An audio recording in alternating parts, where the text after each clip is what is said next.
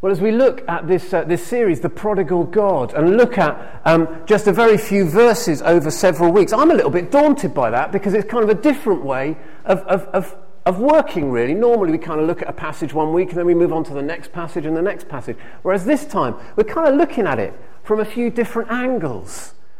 And uh, I just think that's really exciting, but I am quite daunted as well as, as we do some preparation. And, and I've given Paul um, a bit of a trickier job this time in his preaching next week as, uh, as we continue to look at the same passage over a, a few weeks. But there is so much in this passage.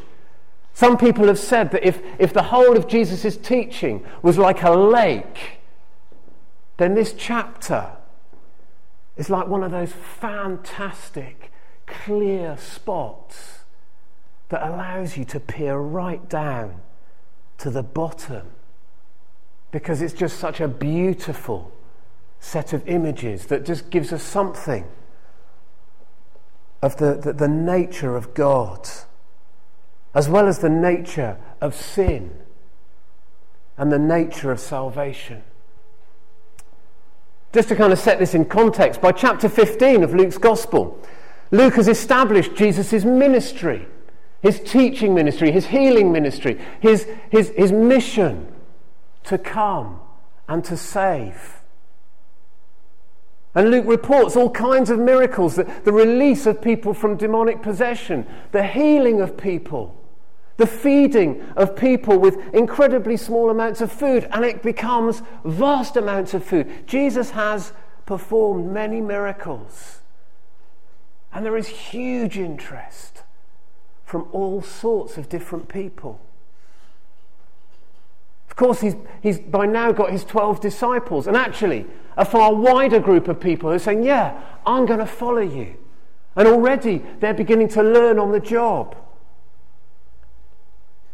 And time and again, as we look through Luke's gospel, there are crowds that we, we don't quite know who they are where they stand in relation to Jesus, but, but they're certainly intrigued.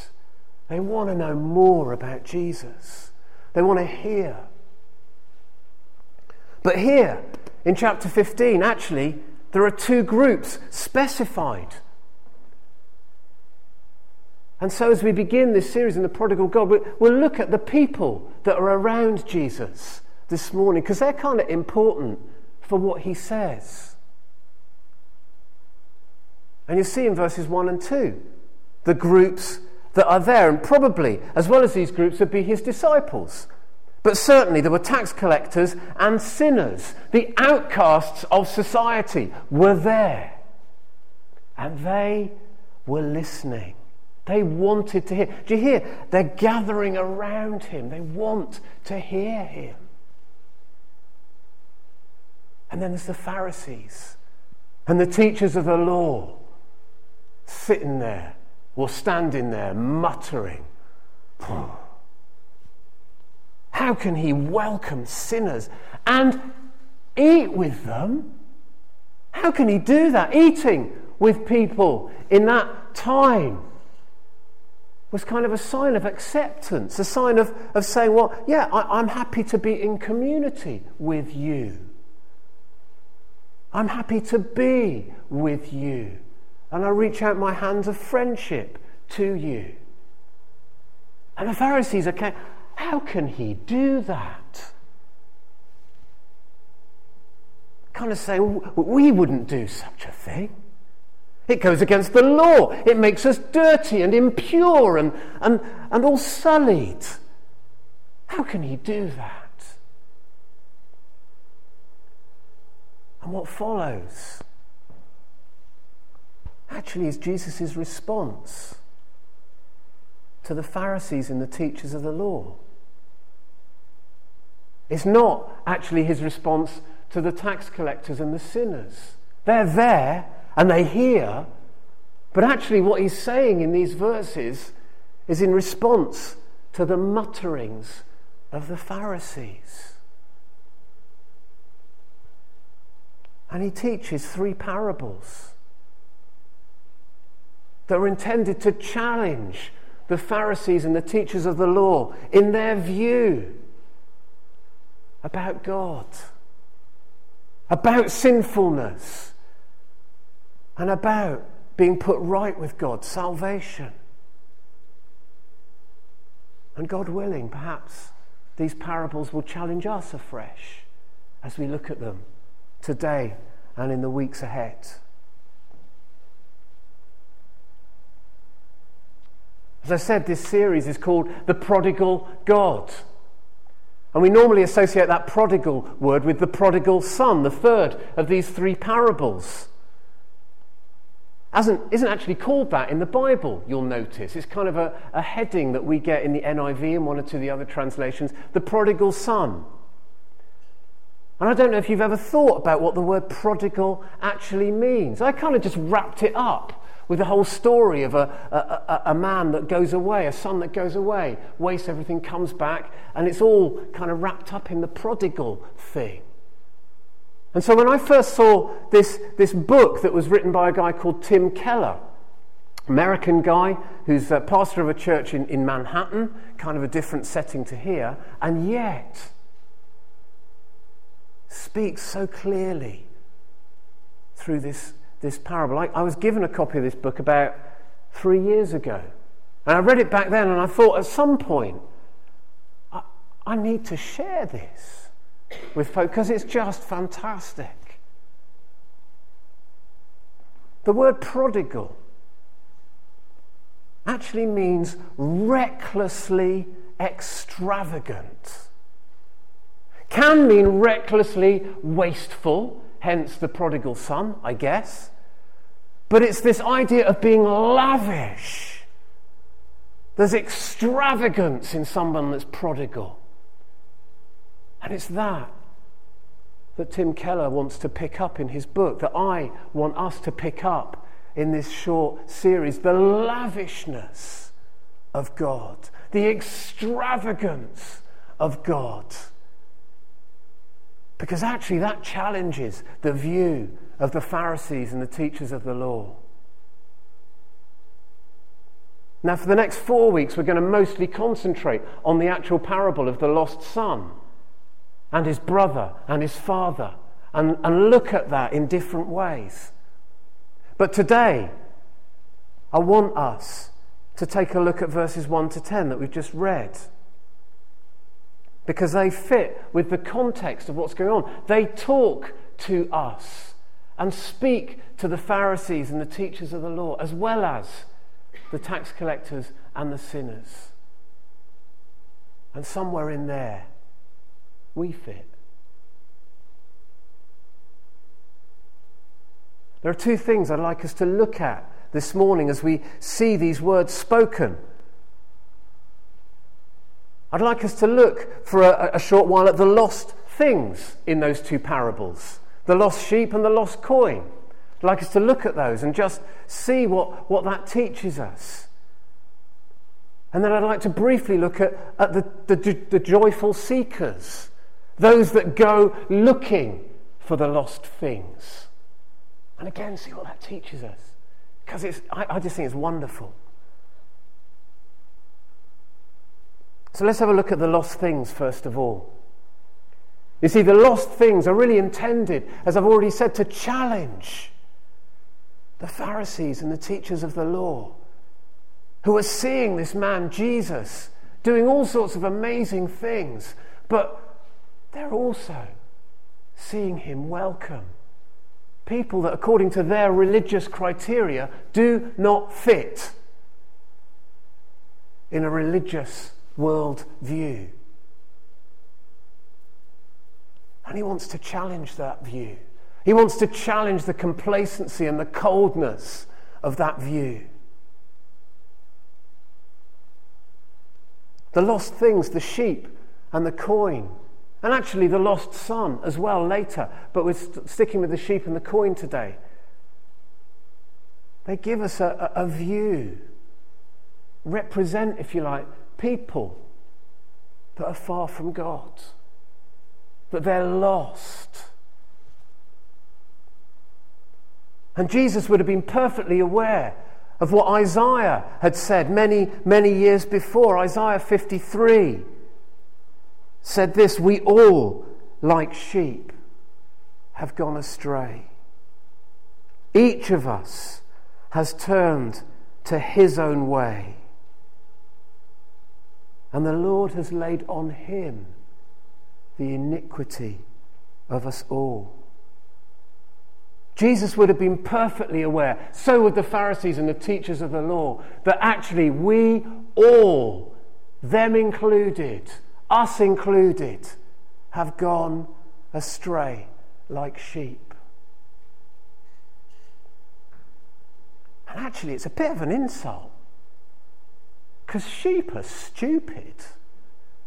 Sheep are dumb animals. And here, we're being compared to sheep. Sheep will go anywhere to find a bit of grass. Their eyes are only really for filling their bellies. And a sheep will go into all sorts of precarious and dangerous places and, and find itself up on a ledge and then realize, oh gosh, I, I don't know how to get down. And unless the shepherd comes to help the sheep, the sheep will just fall to its death. The sheep is a dumb animal that has nothing but a view for filling its belly, even if that puts it in danger. And a sheep is incapable of helping itself once it's in danger. And Jesus is, is reminding us that we are like sheep who have gone astray.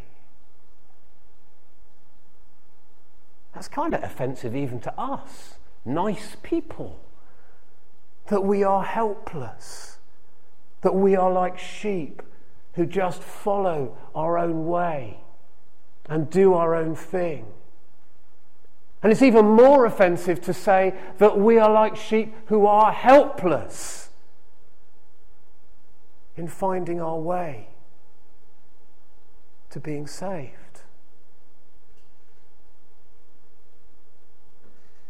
But you see, he was speaking to the Pharisees and the teachers of the law, who were respectable, who were very competent, who were well versed and well educated, who were morally upright, good people. And he was challenging a mindset that said, well, actually, I'm doing what's right. I'm following the law. And so actually, I am acceptable to God. God owes it to me because I am good and right and clean and proper and follow the law. Actually, forgetting that God, in His grace, gave the law because we are precisely in need of the law to help us to relate to God. And it seems that the Pharisees and the teachers of the law, and maybe us, fall into the trap of thinking that we can deal with our sin. We can gain favor with God through our own actions, through being just a bit more upright, by being just a bit more dutiful, by just doing what we ought to do and, and, and making it look all right, by being good. See, it's so easy to reduce Christianity to just religious behavior. Seeing Jesus as a good teacher, which he is one to emulate, which he is, but stopping there. See, we can't deal with sin. We can't find our way to God any more than a sheep can find its way back from a craggy cliff where there is no way back for it. We need a Saviour. The Pharisees and the teachers of the law needed a Saviour as much as the sinners and the tax collectors. And they needed to be confronted with that. We need a Saviour. We need to recognize we can't do it ourselves.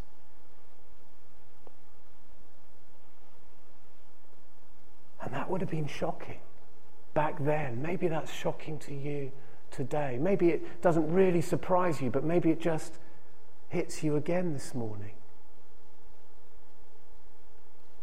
So, those lost things were really trying to make a point to the Pharisees.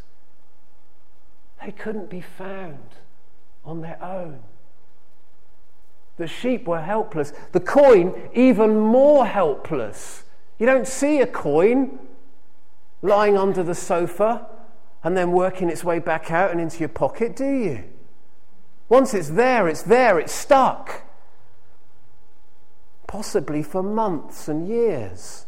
Or maybe just until next week when we lift up the sofa and hoover underneath it. But we can only find it, it cannot find us.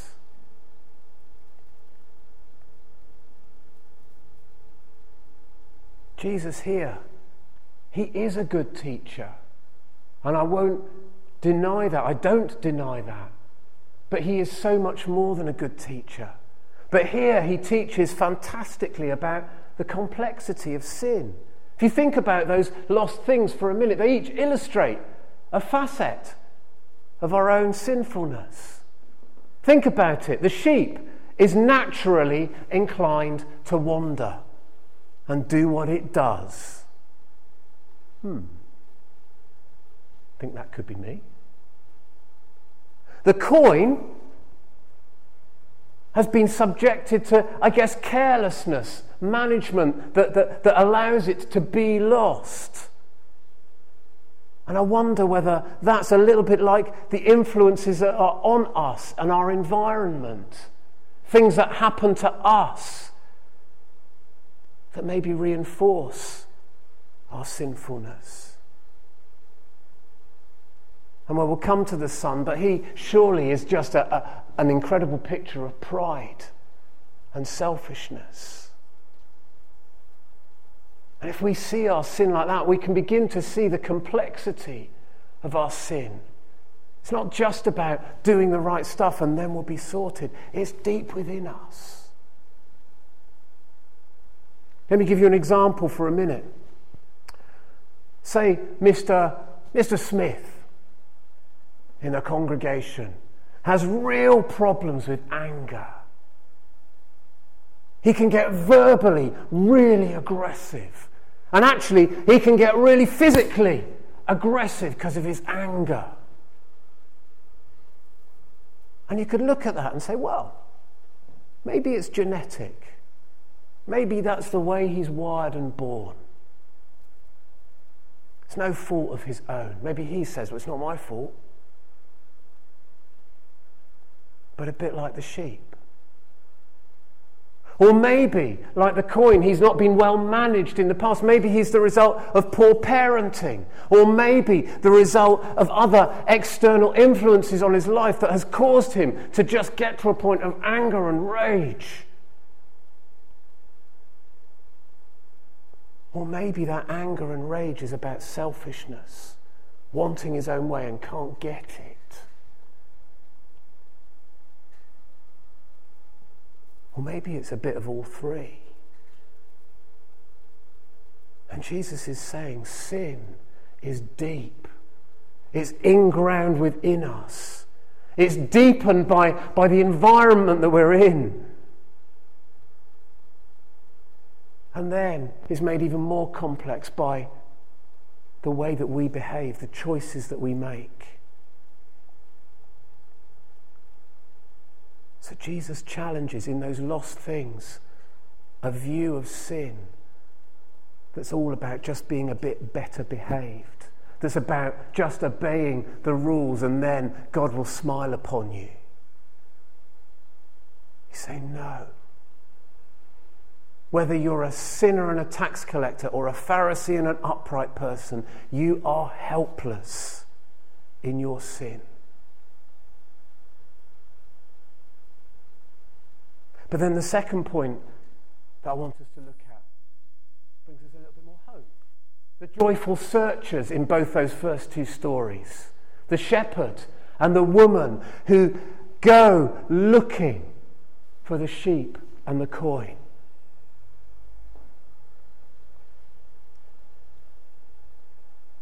I think in our society, in our generation, maybe for generations before, but certainly today, we see faith and religion about being humanity searching for God.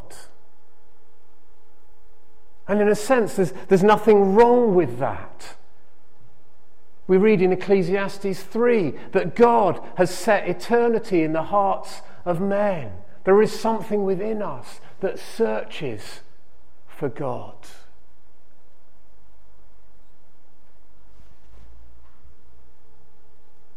But actually, it's not enough for us to try to find God. Because, first of all, as we've seen already, we're helpless. We cannot save ourselves and bring ourselves to God. But also, actually, we'd be inclined to get proud if we were to succeed in finding God by our own ingenuity, by our own efforts, by our own behavior. We'd begin to get a little bit like the Pharisees and say, Well, look at me. If I can do it, you can do it. Come on, just raise your game a bit. I'm all right, so what about you? It's not me that's the problem, it's you and the way that you behave. Because our human nature is like that.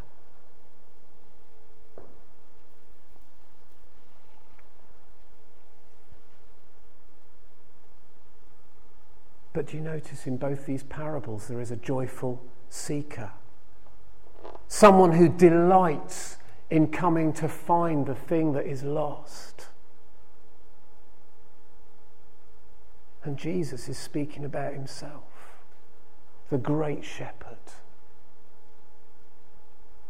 Paul articulates it so well in, in his letter to the Ephesians, Ephesians chapter 2, where he says this in verse 1 As for you, you were dead in your transgression and your sin. Dead. You'd had it. No hope. But then going on a little bit to verse 4 but because of his great love for us, God, who is rich in mercy, made us alive with Christ, even when we were dead in our transgressions. It's by grace that you have been saved. Jesus came to find you. Jesus came and died and rose again for you. And it's by grace. Grace is sheer, undeserved generosity. It's by grace that you have been saved. And verse 8 goes on to say, and actually, that's not from yourselves, it's a gift from God. Verse 9, not by works, so that no one can boast.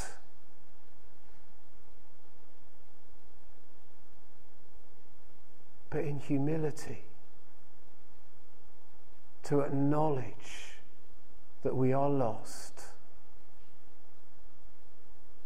And whether we're hanging from a precipice by our fingernails or we're actually just wandering around in a field just pleasing ourselves, we are lost whether we're sitting in the middle of the floor plain as day as a coin lost, or whether we're buried deep in the ground of years and years and years of covering up before God.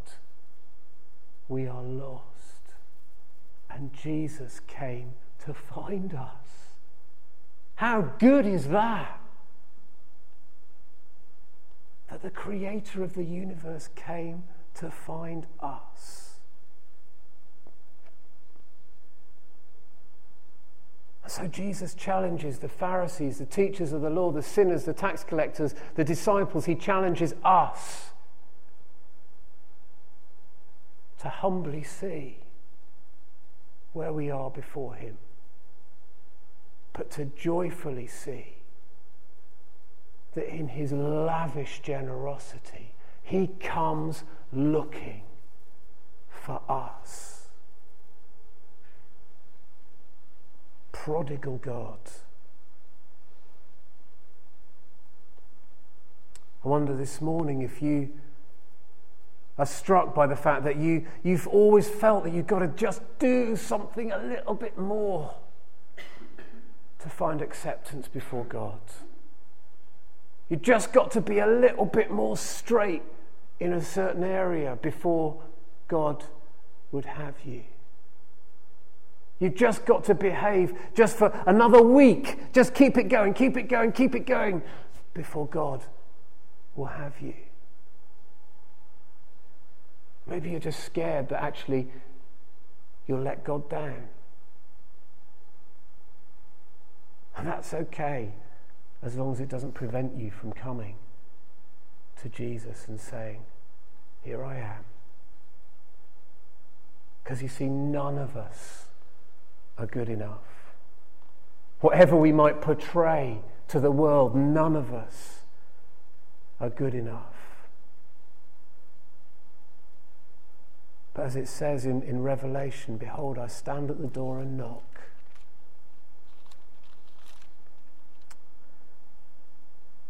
If anyone hears my voice and opens the door, I will come in and eat with him. Be in community with him. Share fellowship with him. And he with me.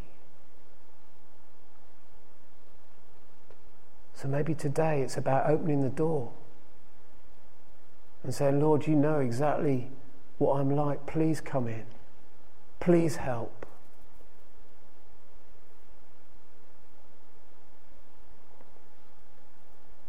Maybe there's a challenge here for you about how you relate to friends or colleagues, neighbours or family who don't know Jesus. A challenge not to look down on them no matter how well meaning you might communicate their need for Jesus, to actually just love them and be what Jesus would have you be for them. Recognize afresh that we are sinners saved by grace as much as the next person.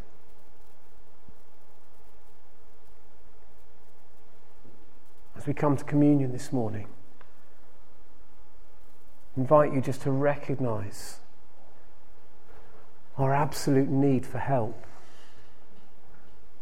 Invite you in the quiet in just a moment to confess your sinfulness, your tendency to turn your back on God and to do stuff your own way and say, Lord, I'm sorry.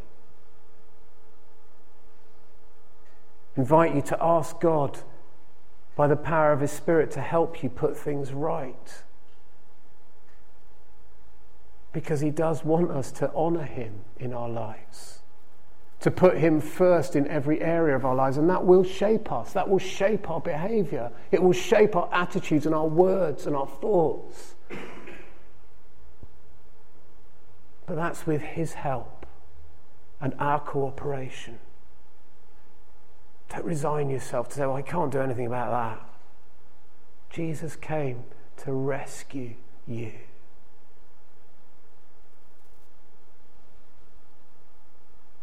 Might be that other people will be used to help you in that rescue. That other people will be Jesus' hands and feet to steady you, to walk with you. Let them in. Let them help you. Let them walk with you and encourage you. Let them challenge you and build you up. And by all means, we would love to pray with anyone that's in that place this morning.